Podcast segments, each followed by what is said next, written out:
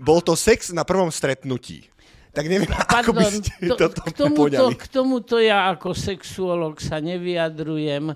Nemyslím si, že by sme takéto e, konania párové mali podporovať, ale Aha, nemôžeme okay. proti ním ani bojovať. Vieme o všelijakých menej štandardných eroticko-sexuálnych aktivitách, ale pokiaľ všetci zúčastnení súhlasia, s tým, čo sa deje, tak do toho psychiatr ani sexuológ nemá čo zasahovať. Pred 15, 10, 15 rokmi tak najpopulárnejšie príbehy boli Twilight a Upíry a Vlkovaci a to sa odrazilo aj v tej takej romantickej literatúre a tak, že ženy proste takéto veci asi, priťahujú. Asi to, v tom, asi to v tom bude. Ak mám násilného partnera v posili, to automaticky znamená, že môže byť násilné v reálnom živote.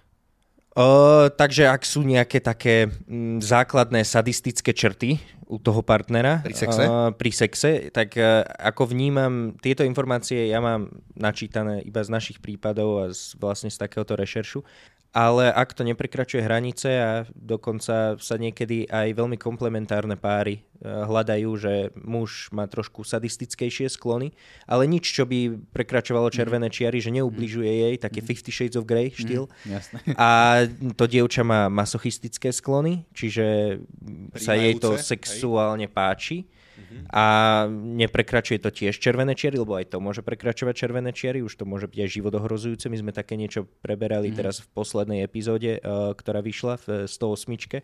Volá sa to Mám na teba chuť. To bol komplementárny homosexuálny pár, ale veľmi extrémny. Jeden bol kanibal a druhý sa chcel nechať zjesť.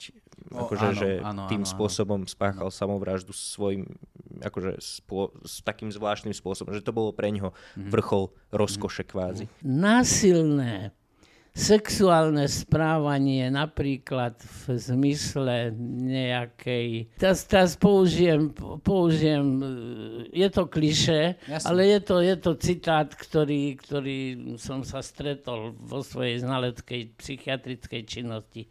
Zby ma po mojom sladkom zadočku. Mm-hmm. Ja osobne by som takúto partnerku asi pravdepodobne nevyhľadal, mm-hmm. ale sú muži, pre ktorých táto partnerka je presne komplementom jeho e, eroticko-sexuálneho zamerania. A on v normálnom živote vôbec násilnícky no, nie je. Pretože to je spojené práve s tým sexom. Áno, Čiže áno. v bežnom živote on nie je tam tá spojitosť taká priamo. Že... Nie, a hlavne tá násilnosť, a kedy títo sadisti konajú násilné trestné činy, tak práve keď nezvládnu ten svoj sexuálny put mm. a keď ich ten premôže, aby konali. A konajú násilne voči nesúhlasiacej, ano. odmietajúcej, dokonca brániacej sa partnerke. To takzvané viktimologické správanie žien, to je správanie, ktoré ja sa stotožňujem s pánom docentom Plzákom, s ktorým sme sa ešte osobne poznali.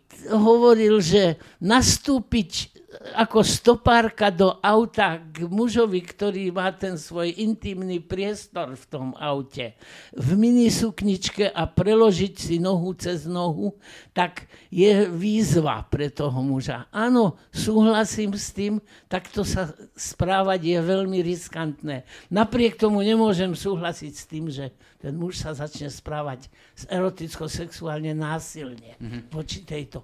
A tuto poviem svoje klišé že civilizovaný muž sa aj k sexuálne veľmi voľne sa správajúcej a v erotickej sexuálnej sfére sa pohybujúcej žene správa ako k princeznej a chrapuň sa aj k princeznej správa ako k uštetke. Hmm vrah sa človek, akože rodí sa vrahom, alebo sa ním stáva počas života? Ak e, napríklad vraždil zo sexuálneho motívu, tak tam asi vo viacerých prípadoch sa s tým človek narodí, s tou sexuálnou deviáciou, takou, s ktorou potom, ktorá ho do toho dokope.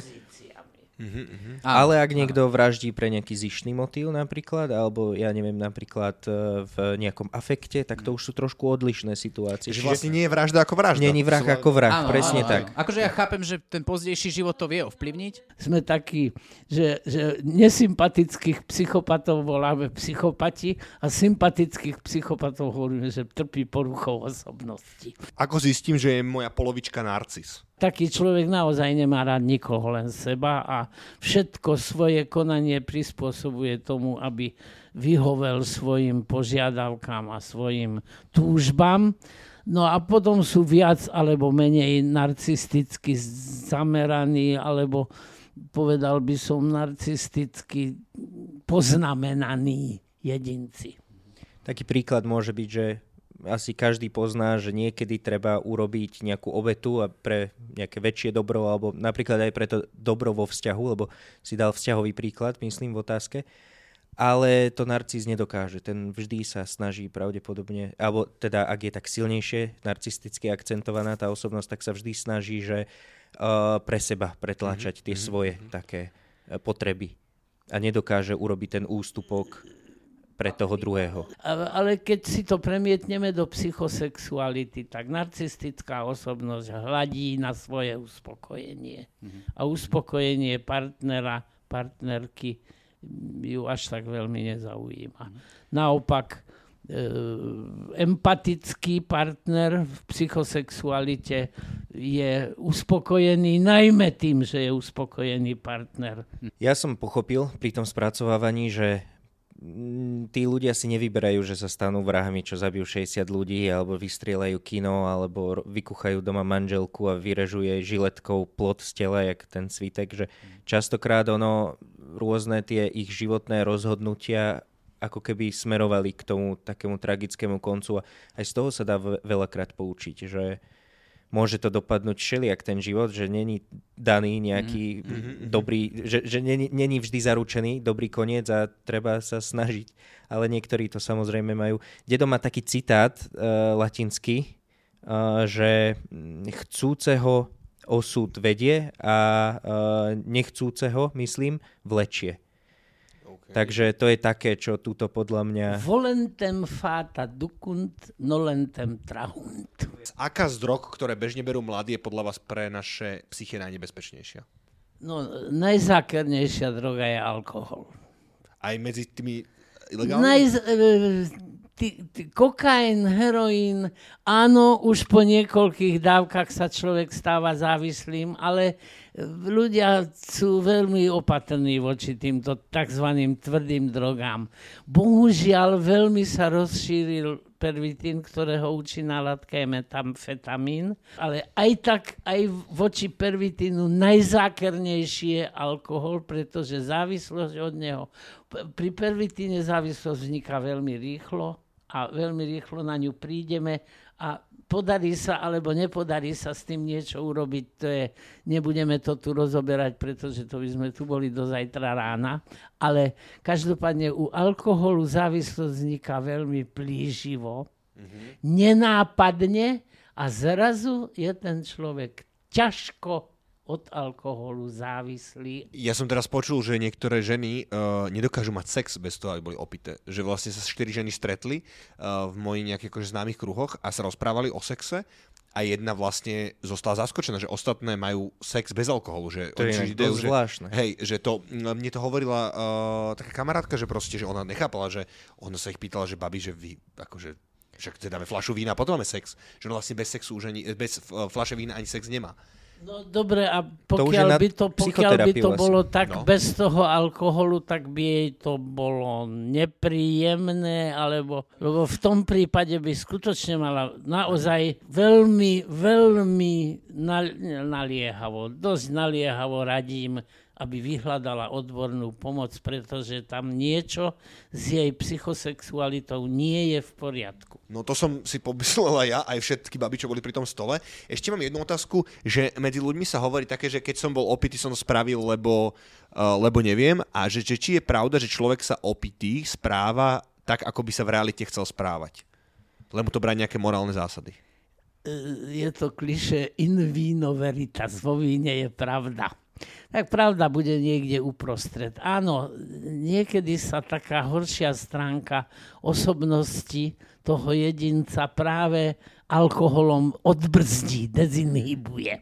Je dobré, keď o tom ten človek vie a keď sa alkoholu takýto človek úplne vyhýba, pretože vyhovárať sa na to, že bol to, mali sme práve pri tom našom live vystúpení včera a predvčerom, tam sme hovorili o jedincovi, ktorý práve on sa, bol som opitý, nevedel som, čo robím. Mm-hmm. Býval sexuálne násilný, už v minulosti, nikdy sa to nenahlásilo, to práve, že sa nenahlasujú tieto skutky, ale ja chápem tie ženy, že ich nechcú nahlasovať, pretože pri tom vyšetrovaní advokát páchateľa jej kladie veľmi nepríjemné a zneúcťujúce a znevažujúce otázky. Tak my hovoríme, že boli rozpoznávacie a ovládacie schopnosti zmenšené ale len v dôsledku prostej opitosti, hoci ťažkého stupňa, ktorú si, hoci z nedbanlivosti, privodil sám. Toto každý vie, že v opitosti sa môže dopustiť skutkov, o ktorých by sa mu zatriezva ani nesnívalo. Ako začalo vražedné psyche? No, dedo, toto asi otázka na mňa, že? Určite áno. Ja som tam bol oslovený ako... Tak nič. Poradný, ako poradný hlas. A ako taký aj stále zotrvávam. Pokiaľ niekto hovorí, že áno, ale ty si taká najväčšia hviezda a ja ne, není to pravda. Kľúčovou postavou a dušou podcastu Vražedné psyche je môj vnúk, magister Richard Mažonas, ktorý mňa oslovil. Lebo ja mám taký postav napríklad z tých slovenských, lebo vy ste už dosť do zahraničia vlastne idete s tými dielmi, lebo za z tých slovenských zaujímavých prípadov nie je toľko, nie? V súčasnosti nasťahoval sa do môjho archívu kde mám ešte aj odložené, ktoré už nemusím, mohol som ich už skartovať, ale mám tam odložené príbehy aj zo 70. a 80.